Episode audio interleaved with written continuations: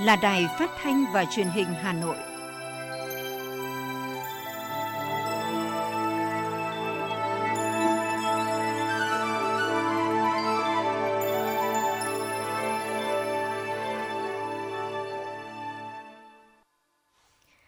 Thưa quý vị và các bạn, bây giờ là chương trình thời sự của Đài Phát thanh và Truyền hình Hà Nội, phát trực tiếp trên sóng phát thanh tần số FM 90 MHz. Trên nay thứ năm, ngày 24 tháng 2 năm 2022, chương trình có những nội dung chính sau đây.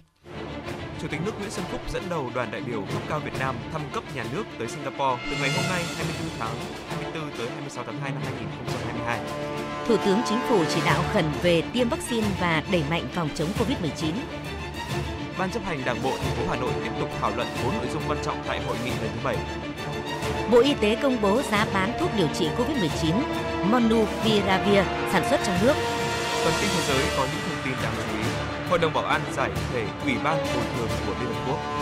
Liên minh châu Âu EU mở cửa biên giới tiếp nhận du khách ngoại khối đã tiêm vaccine, đồng thời nới lỏng hạn chế đối với những du khách tiêm các vaccine của Ấn Độ và Trung Quốc. Sẵn sàng bảo hộ công dân Việt Nam tại Ukraine trong trường hợp cần thiết. Sau đây là nội dung chi tiết sẽ có trong chương trình. Thưa quý vị và các bạn, nhận lời mời của Tổng thống Cộng hòa Singapore Halima Yacob, Chủ tịch nước Nguyễn Xuân Phúc và phu nhân đã dẫn đầu đoàn đại biểu cấp cao Việt Nam thăm cấp nhà nước tới Singapore từ ngày 24 đến ngày 26 tháng 2. Đây là chuyến thăm cấp nhà nước đầu tiên của một nguyên thủ quốc gia tới Singapore kể từ khi đại dịch COVID-19 bắt đầu năm 2020, cũng là chuyến thăm đầu tiên của Chủ tịch nước cũng như của lãnh đạo cấp cao Việt Nam ra nước ngoài trong năm 2022. Chuyến thăm sẽ tạo sung lực mới để thúc đẩy quan hệ hai nước, nhất là hợp tác phục hồi kinh tế hai nước, qua đó làm sâu sắc hơn quan hệ đối tác chiến lược Việt Nam-Singapore. Thủ tướng Chính phủ Phạm Minh Chính vừa ký công điện số 170 ngày 23 tháng 2 năm 2022 gửi các bộ trưởng, thủ trưởng, cơ quan ngang bộ, cơ quan thuộc chính phủ, Chủ tịch Ủy ban Nhân dân tỉnh, thành phố trực thuộc Trung ương về việc tiêm vaccine và một số biện pháp đẩy mạnh phòng chống dịch COVID-19. Thủ tướng Chính phủ Phạm Minh Chính yêu cầu 1. Các cơ quan trong hệ thống chính trị, các bộ ngành các cấp nhân dân và doanh nghiệp giữ vững bản lĩnh, kiên trì, kiên định, tuyệt đối không chủ quan lơ là, mất cảnh giác và không hoang mang lo sợ, mất bình tĩnh trong phòng chống dịch COVID-19. Tiếp tục đẩy mạnh thực hiện nghiêm các mục tiêu, yêu cầu quan điểm, tư tưởng chỉ đạo, biện pháp phương pháp đã được Đảng và Nhà nước đề ra và thực hiện có hiệu quả trên thực tế, nhất là nghị quyết số 128 ngày 11 tháng 10 năm 2021 của Chính phủ về thích ứng an toàn linh hoạt, kiểm soát hiệu quả dịch COVID-19 và các hướng dẫn của Bộ Y tế, Bộ Giáo dục và Đào tạo, Bộ Văn hóa, Thể thao và Du lịch, các bộ ngành có liên quan. Từ kinh nghiệm trong nước quốc tế thời gian qua cho ta thấy, cần phải tập trung lãnh đạo, chỉ đạo tổ chức thực hiện nghiêm và quyết liệt hiệu quả chiến dịch tiêm chủng vaccine, tiếp cận nhanh các biện pháp điều trị, thuốc điều trị, đồng thời nâng cao ý thức chấp hành nghiêm túc, có hiệu quả các quy định phòng chống dịch của người dân, kiên quyết chống tiêu cực tham nhũng trong phòng chống dịch COVID-19. 2. Chủ tịch Ủy ban nhân dân các tỉnh thành phố trực thuộc trung ương phối hợp chặt chẽ có hiệu quả với các bộ ngành lãnh đạo chỉ đạo tổ chức thực hiện đẩy mạnh và thần tốc hơn nữa việc tổ chức tiêm vaccine mũi 3 cho người từ 18 tuổi trở lên, hoàn thành trong quý 1 năm 2022, tiêm mũi thứ hai cho trẻ em từ 12 tuổi đến dưới 18 tuổi, hoàn thành trong tháng 2 năm 2022 chuẩn bị sẵn sàng mọi điều kiện về cơ sở vật chất, trang thiết bị, phương tiện bảo quản, địa điểm, nhân lực để tiêm chủng cho trẻ em từ 5 tuổi đến dưới 12 tuổi ngay sau khi được cung ứng vaccine tổ chức tiêm vaccine an toàn khoa học hợp lý, hiệu quả theo hướng dẫn của Bộ Y tế, bố trí các điểm tiêm chủng tập trung lưu động tại nhà một cách khoa học, hợp lý, linh hoạt để mọi đối tượng được tiêm chủng miễn phí kịp thời đúng quy định với phương châm đi từng ngõ, gõ từng nhà, ra từng người và tiêm chủng vừa là quyền lợi, vừa là trách nhiệm với bản thân, gia đình, cộng đồng và đất nước đặc biệt quan tâm đến người cao tuổi, người có bệnh nền, người không đi lại được, người có hoàn cảnh khó khăn, người yếu thế, xây dựng ngay kế hoạch và thực hiện đẩy mạnh tuyên truyền, vận động những người tư, chưa tiêm hoặc chưa tiêm đủ. Các bậc phụ huynh khẩn trương, tích cực cho con em đi tiêm chủng kịp thời, an toàn, khoa học, hợp lý, hiệu quả, đúng quy định. 3. Bộ Y tế chủ trì phối hợp chặt chẽ hiệu quả với các bộ ngành, các địa phương có liên quan – tiếp tục kiểm tra, hướng dẫn, đôn đốc chiến dịch tiêm chủng vaccine mùa xuân năm 2022 an toàn, khoa học hợp lý hiệu quả và thần tốc hơn nữa cho tất cả các đối tượng được tiêm ở tất cả các địa phương, bảo đảm kịp thời chất lượng đủ vaccine để thực hiện chiến dịch theo quy định. Thúc đẩy khẩn trương thực hiện hợp đồng mua vaccine cho trẻ em từ 5 tuổi đến dưới 12 tuổi theo nghị quyết của chính phủ và các quyết định chỉ đạo của Thủ tướng Chính phủ. tiếp tục chủ động cập nhật, tiếp cận sớm với thông tin và các loại vaccine, thuốc công nghệ sinh phẩm, kit xét nghiệm trên thế giới để phục vụ kịp thời, hiệu quả trong phòng chống dịch COVID-19, phù hợp với diễn biến mới của tình hình. Chủ trì phối hợp với các cơ quan liên quan tăng cường hơn nữa công tác quản lý nhà nước, thanh tra, kiểm tra về giá, chất lượng đối với các loại vaccine, thuốc, sinh phẩm, kit xét nghiệm, kịp thời phát hiện các sản phẩm trôi nổi không rõ nguồn gốc trên thị trường, xử lý nghiêm theo pháp luật các tổ chức cá nhân lợi dụng tình hình chính sách để trục lợi, làm ảnh hưởng đến công tác phòng chống dịch của nhà Đảng, của Đảng, nhà nước và bảo vệ chăm sóc sức khỏe tính mạng của nhân dân. Tiếp tục hoàn thiện và phổ biến ngay hướng dẫn chăm sóc, điều trị hiệu quả tại nhà cho người nhiễm COVID-19, nhất là trẻ em đối với các trường hợp không có triệu chứng hoặc có triệu chứng nhẹ, không gây quá tải cho các cơ sở y tế tiếp tục phối hợp chặt chẽ với Bộ Giáo dục và Đào tạo, Bộ Văn hóa Thể thao và Du lịch cập nhật, bổ sung kịp thời các hướng dẫn, tăng cường kiểm tra đôn đốc việc thực hiện các quy định về phòng chống dịch bệnh trong nhà trường và thực hiện mở cửa du lịch an toàn và hiệu quả. 4. Bộ Giáo dục Đào tạo chủ trì phối hợp chặt chẽ hiệu quả với Bộ Y tế, Bộ Văn hóa Thể thao và Du lịch, các bộ ngành có liên quan và các địa phương tiếp tục nắm chắc tình hình cập nhật bổ sung hoàn thiện và thực hiện nhất quán các quy trình phương án hướng dẫn trong tổ chức dạy và học, chủ động phòng chống dịch COVID-19 một cách cụ thể, rõ ràng, dễ làm, dễ kiểm tra, giám sát để mở cửa trường học, mở cửa du lịch, đảm bảo an toàn, khoa học hợp lý, hiệu quả và phù hợp với tình hình. 5. Bộ Thông tin và Truyền thông chủ trì phối hợp chặt chẽ hiệu quả với các bộ ngành liên quan, tiếp tục cập nhật hoàn thiện phần mềm và các công cụ công nghệ thông tin phục vụ đắc lực, hiệu quả công tác phòng chống dịch và đảm bảo an sinh xã hội, giữ gìn an ninh trật tự cho nhân dân.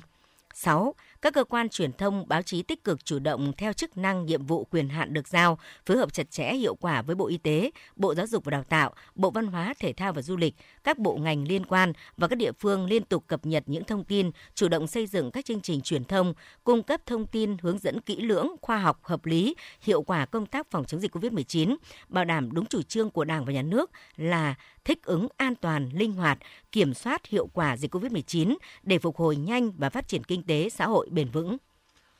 Thưa quý vị và các bạn, sáng nay, thực hiện chương trình hội nghị lần thứ 7, Ban chấp hành Đảng bộ thành phố Hà Nội khóa 17 tiếp tục thảo luận tại tổ về 4 nội dung quan trọng đã được báo cáo trong phiên khai mạc chiều qua ngày 23 tháng 2. Chủ trì hội nghị có các đồng chí Ủy viên Bộ Chính trị, Bí thư Thành ủy, Trưởng đoàn đại biểu Quốc hội thành phố Hà Nội Đinh Tiến Dũng, Ủy viên Trung ương Đảng, Phó Bí thư Thường trực Thành ủy Nguyễn Thị Tuyến, Ủy viên Trung ương Đảng, Phó Bí thư Thành ủy, Chủ tịch Ủy ban nhân dân thành phố Trung Ngọc Anh, Phó Bí thư Thành ủy, Chủ tịch Hội đồng nhân dân thành phố Nguyễn Ngọc Tuấn, Phó Bí thư Thành ủy Nguyễn Văn Phong. Dự hội nghị có đại diện một số cơ quan trung ương, các ủy viên Ban Thường vụ Thành ủy, Thành ủy viên, thủ trưởng các cơ sở ban ngành tổ chức cơ quan đơn vị, bí thư các quận huyện, thị ủy và đảng ủy trực thuộc Thành ủy Hà Nội. Để bảo đảm công tác phòng chống dịch COVID-19, hội nghị được tổ chức trực tiếp kết hợp trực tuyến từ một số phòng họp khác nhau. Các đại biểu đã tập trung thảo luận về các nội dung đề án tổng kết 10 năm thực hiện nghị quyết số 11 NQTU ngày 6 tháng 1 2012 của Bộ Chính trị về phương hướng nhiệm vụ phát triển thủ đô trong giai đoạn 2011-2020. Báo cáo tổng kết thi hành luật thủ đô và báo cáo tổng hợp đề xuất chính sách xây dựng luật thủ đô sửa đổi, báo cáo giả soát đánh giá quy hoạch chung xây dựng thủ đô được duyệt và định hướng nghiên cứu điều chỉnh tổng thể quy hoạch chung xây dựng thủ đô Hà Nội đến năm 2030, tầm nhìn đến năm 2050 gắn với định hướng phát triển đô thị thành phố Hà Nội. Đây là những nội dung có ý nghĩa rất quan trọng, liên quan trực tiếp đến cơ chế, định hướng và hành lang pháp lý, tạo điều kiện cho thủ đô phát triển trong những năm tới. Về đề án tổng kết 10 năm thực hiện nghị quyết số 11 NQTU ngày 6 tháng 1 năm 2012 của Bộ Chính trị về phương hướng nhiệm vụ phát triển thủ đô trong giai đoạn 2011-2020 trên tinh thần trách nhiệm, phát huy dân chủ, các đại biểu đã tập trung thảo luận, tham gia đóng góp vào báo cáo tờ trình, dự thảo nghị quyết của Bộ Chính trị về tổng kết 10 năm thực hiện nghị quyết, đề xuất các nhiệm vụ giải pháp phát triển thủ đô đến năm 2030, tầm nhìn đến năm 2045. Một số đại biểu đề xuất các cơ chế chính sách về phân cấp ủy quyền cho thủ đô để thủ đô thực sự là nơi hội tụ các nguồn lực trong phát triển kinh tế xã hội. Đối với báo cáo đánh giá tình hình thi hành luật thủ đô năm 2012 và đề nghị xây dựng luật thủ đô sửa đổi, các đại biểu đã thẳng thắn góp ý vào các chính sách giải pháp nhằm hoàn thiện cơ bản luật thủ đô sửa đổi, tạo thể chế đặc thù, vượt trội thuận lợi cho thủ đô phát triển trong giai đoạn 10 năm tới và những năm tiếp theo. Về định hướng nghiên cứu điều chỉnh tổng thể quy hoạch chung xây dựng thủ đô Hà Nội đến năm 2030, tầm nhìn đến năm 2050, gắn với quy hoạch thành phố Hà Nội và định hướng phát triển đô thị thành phố Hà Nội, nhiều nội dung đã được các đại biểu thảo luận, tập trung nghiên cứu định hướng mô hình thành phố trong thành phố tại khu vực phía Bắc và phía Tây thành phố, định hướng phát triển đô thị hai bên trục đường vành đai 4. Những vấn đề giao thông đô thị, bảo vệ môi trường cũng nhận được nhiều ý kiến thiết thực. Nội dung thứ tư cũng được các đại biểu đóng góp ý kiến tại hội nghị là sửa đổi, bổ sung quy chế làm việc của Ban chấp hành, Ban thường vụ và Thường trực Thành ủy khóa 17. Theo chương trình, chiều nay 24 tháng 2, hội nghị bế mạc. Huyện Đông Anh vừa tổ chức kỷ niệm 67 năm Ngày Thầy thuốc Việt Nam và khen thưởng cá nhân tập thể lực lượng y tế tuyến đầu tiêu biểu tham gia phòng chống dịch COVID-19 trên địa bàn. Trước những tác động của đại dịch COVID-19 thời gian qua, ngành y tế huyện Đông Anh đã tham mưu triển khai hiệu quả việc thiết lập vận hành 29 trạm y tế lưu động, tổ chức in ấn phát 100.000 cuốn sổ tay hướng dẫn chăm sóc người nhiễm COVID-19, cấp phát đến từng hộ gia đình,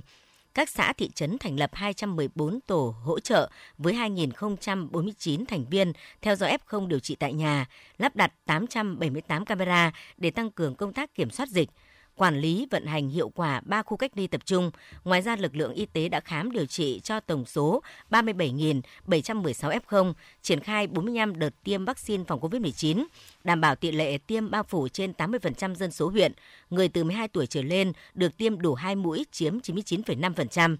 Nhân dịp này, 73 tập thể, 69 cá nhân, đại diện lực lượng y tế tuyến đầu có thành tích xuất sắc trong công tác phòng chống dịch trên địa bàn huyện Đông Anh đã được biểu dương khen thưởng. Thưa quý vị, do số ca nhiễm SARS-CoV-2 tại thành phố Hà Nội đang có xu hướng tăng, nên các giao dịch mua bán bộ kit test nhanh COVID-19, máy đo nồng độ oxy trong máu SPO2, thuốc điều trị COVID-19 diễn ra sôi động trên thị trường, đặc biệt là các mạng xã hội. Trước thực trạng này, cơ quan chức năng khuyến cáo người dân cần cẩn trọng khi mua các thiết bị y tế, thuốc điều trị COVID-19 và nên mua theo danh sách được Bộ Y tế cấp phép lưu hành. Ngày 23 tháng 2, Bộ Y tế đã chính thức công bố giá bán thuốc điều trị COVID-19 Monupiravir sản xuất trong nước mới được cấp phép. Theo Cục Quản lý Dược, thuốc Monupiravir 400mg dạng viên nang cứng do công ty cổ phần dược phẩm Boston Việt Nam sản xuất với giá 11.500 đồng một viên. Dạng hộp có 1, 2, 5 vỉ nhân 10 viên một vỉ. Giá của thuốc Monupiravir 200mg dạng viên nang của công ty cổ phần hóa dược phẩm Mecofa có giá 8.675 đồng một viên. Dạng hộp 10 vỉ nhân 10 viên, đơn vị thứ ba được Cục Quản lý Dược Bộ Y tế công bố giá bán là công ty trách nhiệm hữu hạn liên doanh Stella Farm chi nhánh 1 có giá 12.500 đồng một viên dạng viên nang cứng, mỗi hộp một vỉ hoặc 2 vỉ nhân 10 viên. Ngân hàng Nhà nước cho biết đang xây dựng dự thảo nghị định về hỗ trợ lãi suất từ ngân sách nhà nước đối với khoản vay của doanh nghiệp, hợp tác xã, hộ kinh doanh và lấy ý kiến của các đối tượng chịu tác động.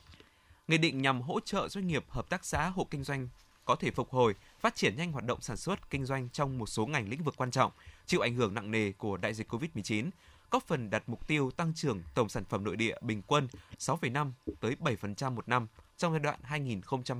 2021-2025.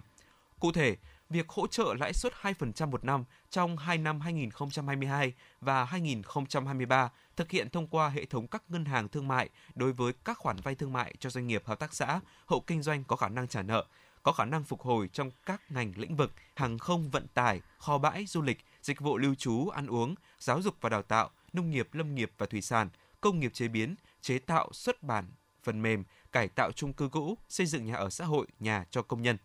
Về trình tự, thủ tục tạm cấp bù lãi suất, chính phủ giao dự toán ngân sách nhà nước số tiền 40.000 tỷ đồng chi đầu tư phát triển cho Bộ Tài chính để cấp bù lãi suất cho các ngân hàng thương mại. Thưa quý vị các bạn, sáng nay 24 tháng 2, giá vàng thế giới và trong nước cùng tăng mạnh khi các bên liên quan đến xung đột ở khu vực Ukraine vẫn chưa gia tăng căng thẳng. Giá vàng SJC đã vượt ngưỡng 64 triệu đồng một lượng. Cụ thể giá vàng SJC tại thị trường thành phố Hồ Chí Minh giao dịch mua bán quanh mức 63,55 đến 64,25 triệu đồng một lượng. Giá vàng SJC tại Hà Nội và Đà Nẵng giao dịch mua bán trong khoảng 63,55 đến 64,27 triệu đồng một lượng. Giá vàng SJC tại tập đoàn Doji niêm yết trên thị trường Hà Nội mua bán quanh mức 63,4 đến 64,2 triệu đồng một lượng, tăng 200.000 đồng một lượng chiều mua vào và tăng 400.000 đồng một lượng chiều bán ra so với chốt phiên trước. So với giá mở cửa phiên sáng qua, đơn vị này cũng đã tăng đến 550.000 đồng một lượng, chênh lệch mua và bán là 800.000 đồng một lượng. Giá vàng SJC tại công ty Phú Quý niêm yết trên thị trường Hà Nội mua bán quanh mức 63,55 đến 64,18 triệu đồng một lượng, tăng 300.000 đồng một lượng chiều mua vào và tăng 430.000 đồng một lượng chiều bán ra so với chốt phiên trước. So với giá mở cửa phiên sáng nay, đơn vị này đã tăng 500.000 đồng một lượng, chênh lệch mua và bán là 630.000 đồng một lượng. Cục Quản lý Tài nguyên nước, Bộ Tài nguyên và Môi trường cho biết, dự báo tổng tài nguyên nước dưới đất của cả nước đạt khoảng 91 tỷ mét khối trên một năm, 250,7 triệu mét khối trên một ngày. Trong đó, nước nhạt khoảng 69 tỷ mét khối trên một năm, 189,3 triệu mét khối một ngày. Trữ lượng nước nhạt đã được cấp phép khai thác là 3,6 tỷ mét khối trên một năm, 9,9 triệu mét khối trên một ngày. Nhiều địa phương đang chủ yếu khai thác sử dụng nước dưới đất để phục vụ công nghiệp như các tỉnh thành phố Hà Nội, thành phố Hồ Chí Minh, Bắc Ninh, Vĩnh Phúc, Hưng Yên, Tuyên Quang. Lượng nước dưới đất được khai thác để cấp cho đô thị hiện nay chiếm khoảng 40%. Phần lớn các đô thị sử dụng nguồn nước dưới đất đều có công suất khai thác nhỏ từ 5.000 tới 15.000 m khối trên một ngày đến 20.000 tới 40.000 m khối trên một ngày. Riêng thành phố Hà Nội, tổng công suất khai thác đạt khoảng 1,3 triệu m khối trên một ngày. Hiện cả nước có khoảng 62% người dân nông thôn được cấp nước sạch, hầu hết nguồn cấp nước sinh hoạt nông thôn là nước dưới đất. Bộ Giáo dục và Đào tạo ban hành kế hoạch tổ chức Ngày hội khởi nghiệp quốc gia của học sinh sinh viên. Thời gian tổ chức dự kiến trong hai ngày 26 và 27 tháng 3 năm 2022 tại Trường Đại học Công nghệ Giao thông Vận tải tỉnh Vĩnh Phúc. Ba nội dung chính của Ngày hội khởi nghiệp quốc gia của học sinh sinh viên gồm trưng bày các dự án khởi nghiệp của học sinh sinh viên, tọa đàm thúc đẩy phát triển hệ sinh thái khởi nghiệp cho học sinh sinh viên, vai trò của nhà trường doanh nghiệp, quỹ đầu tư và địa phương đối với hoạt động khởi nghiệp của học sinh sinh viên. Vòng chung kết cuộc thi học sinh sinh viên với ý tưởng khởi nghiệp. Cũng tại sự kiện này, ban tổ chức sẽ vinh danh trao giải cho các dự án tiêu biểu và các sở giáo dục và đào tạo, nhà trường có mô hình hỗ trợ khởi nghiệp hiệu quả. Đại diện doanh nghiệp cung cấp dịch vụ Internet ISP tại Việt Nam cho biết tuyến cáp quang biển Liên Á gặp sự cố hướng kết nối đi Hồng Kông, Trung Quốc. Theo lịch mới nhất, thời gian sửa chữa các lỗi trên nhánh S1I của tuyến cáp quang biển AAG sẽ kéo dài từ ngày 25 tháng 2 đến 13 tháng 3 năm 2022 để giảm thiểu ảnh hưởng đến chất lượng dịch vụ cung cấp cho người dùng. Các nhà mạng đều nhanh chóng triển khai các phương án điều chuyển, bổ sung lưu lượng trên các tuyến cáp biển khác và cáp đất liền.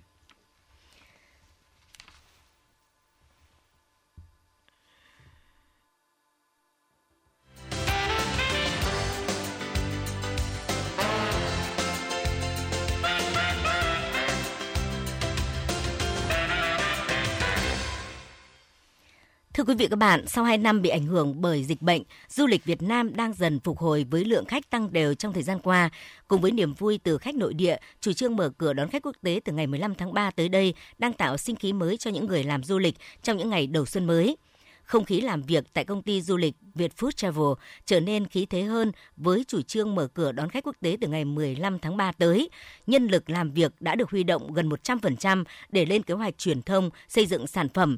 Anh Nguyễn Văn Hùng, Phó Giám đốc công ty du lịch Việt Food Travel cho biết. Đại dịch đến thì cái ngành dịch vụ cũng như là ngành du lịch của chúng tôi là bị ảnh hưởng nhiều nhất, nặng nề nhất.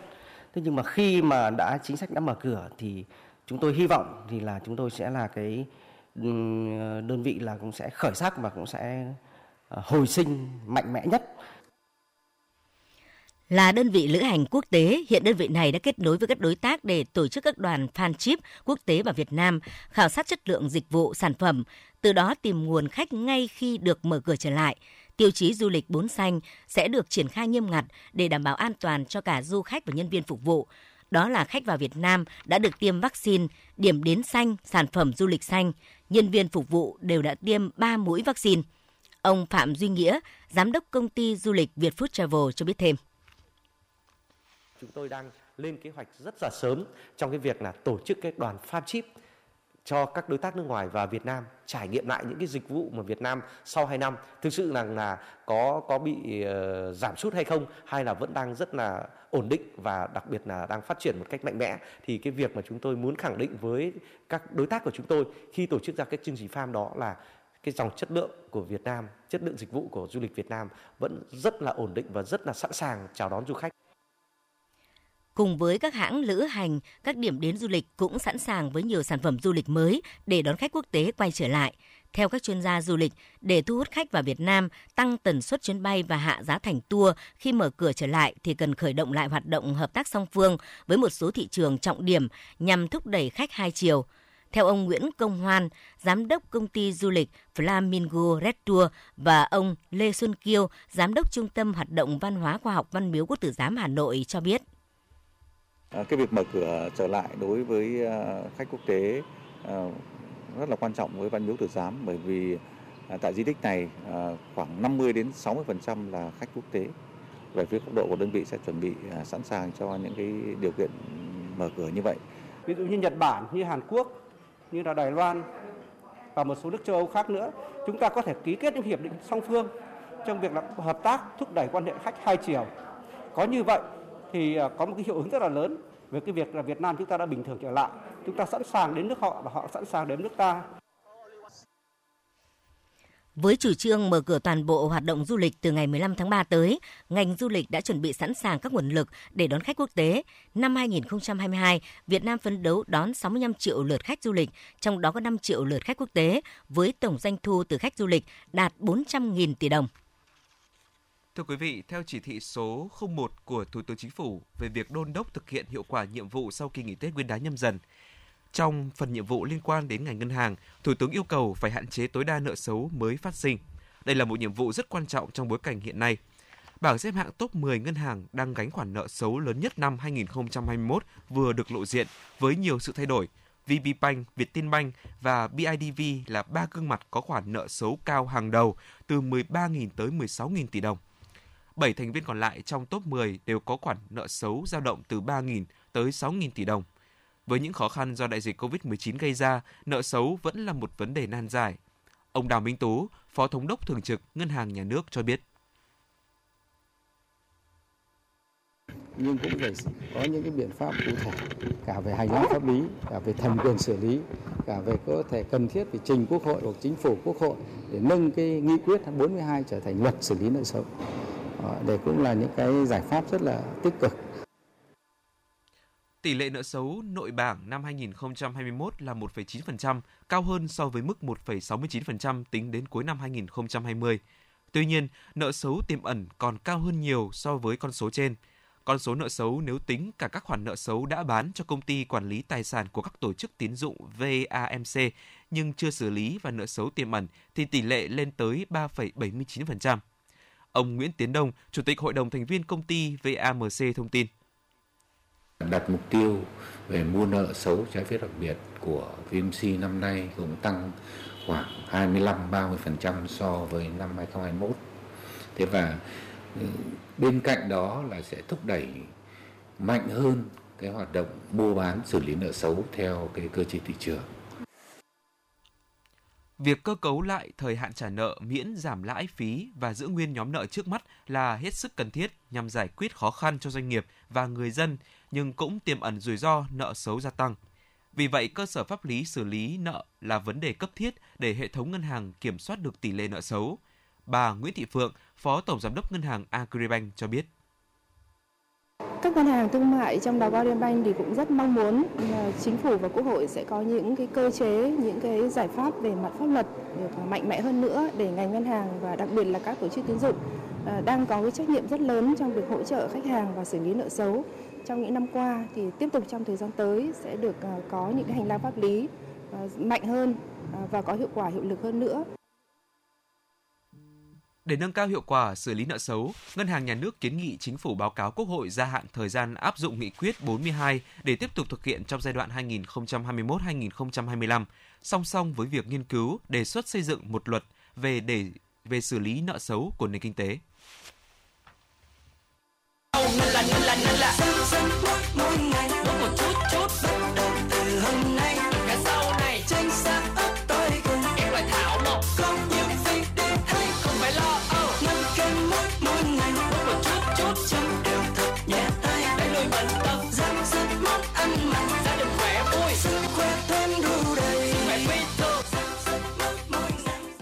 Giảm dần lượng muối ăn hàng ngày bằng cách cho bớt muối, chấm nhẹ tay, giảm ngay đồ mặn.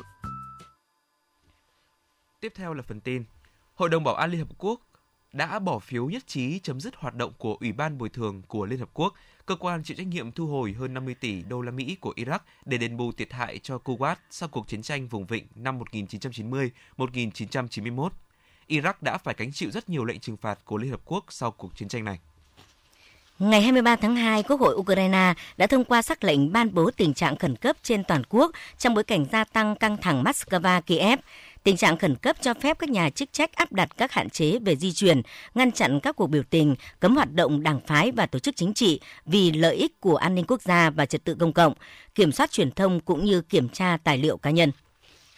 Ngày 23 tháng 2, trả lời câu hỏi của phóng viên Việt Nam và nước ngoài đề nghị cho biết phản ứng của Việt Nam về diễn biến tình hình ở Ukraine hiện nay và công tác bảo hộ công dân Việt Nam. Người phát ngôn Bộ Ngoại giao Lê Thị Thu Hằng nêu rõ, Việt Nam quan tâm theo dõi những diễn biến căng thẳng gần đây xung quanh tình hình Ukraine và kêu gọi các bên kiềm chế, tăng cường nỗ lực đối thoại, thúc đẩy các biện pháp ngoại giao nhằm giải quyết hòa bình các bất đồng trên cơ sở tôn trọng hiến trương Liên Hợp Quốc và các nguyên tắc cơ bản của luật pháp quốc tế, góp phần bảo đảm hòa bình, an ninh, ổn định ở khu vực và trên toàn thế giới. Các nước thành viên Liên minh châu Âu EU nhất trí mở cửa biên giới cho các du khách đến từ ngoài khối đã tiêm vaccine ngừa COVID-19 được Tổ chức Y tế Thế giới phê duyệt, đồng thời nới lỏng hạn chế đối với những du khách tiêm các vaccine của Ấn Độ và Trung Quốc. Quy định này sẽ bắt đầu có hiệu lực từ ngày 1 tháng 3. Chính phủ Thái Lan đã quyết định hoãn kế hoạch loại chi phí điều trị COVID-19 ra khỏi danh mục chi trả của chương trình bảo hiểm toàn dân cho các bệnh nhân cấp cứu. Theo chương trình, bệnh nhân có thể khám chữa bệnh miễn phí tại bất kỳ cơ sở y tế nào trong 3 ngày sau đó Chiều họ sẽ được chuyển đến bệnh viện nơi đăng ký chế độ phúc lợi và bảo hiểm y tế. Tuy nhiên, chính phủ Thái Lan gần đây thông báo bắt đầu từ ngày 1 tháng 3 sẽ loại chi phí chữa trị COVID-19 ra khỏi danh mục chi trả của chương trình bảo hiểm toàn dân, ngoại trừ các bệnh nhân trong tình trạng nguy kịch.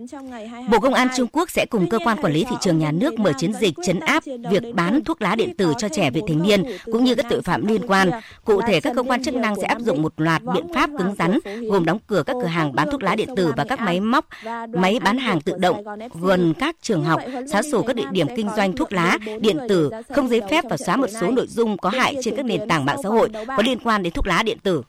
Cơ quan thống kê Hàn Quốc công bố số liệu cho thấy tỷ lệ sinh của Hàn Quốc giảm xuống mức thấp nhất trong lịch sử do số trẻ em sinh ra thấp kỷ lục. Tỷ lệ sinh thấp làm gia tăng quan ngại về sự sụt giảm nhân khẩu liên quan đến sự rụt giảm người đứng đầu hộ gia đình và cuối cùng dẫn đến sự sụt giảm tiêu dùng.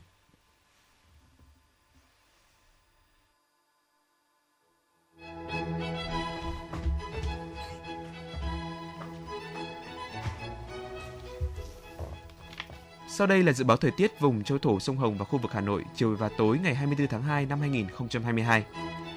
Khu vực vùng đồng bằng Bắc Bộ, chiều nắng đêm không mưa, nhiệt độ từ 12 tới 19 độ C. Khu vực vùng núi Ba Vì Sơn Tây, chiều nắng đêm không mưa, nhiệt độ từ 13 tới 18 độ C. Khu vực ngoại thành từ Phúc Thọ tới Hà Đông, chiều nắng đêm không mưa, nhiệt độ từ 13 tới 19 độ C. Khu vực phía Nam từ Thanh Oai, Thường Tín đến Ứng Hòa, chiều nắng đêm không mưa, nhiệt độ từ 13 tới 19 độ C. Khu vực Mê Linh, Đông Anh, Sóc Sơn, chiều nắng đêm không mưa, nhiệt độ từ 13 tới 18 độ C. Khu vực trung tâm thành phố Hà Nội, chiều nắng đêm không mưa, nhiệt độ từ 13 tới 19 độ C.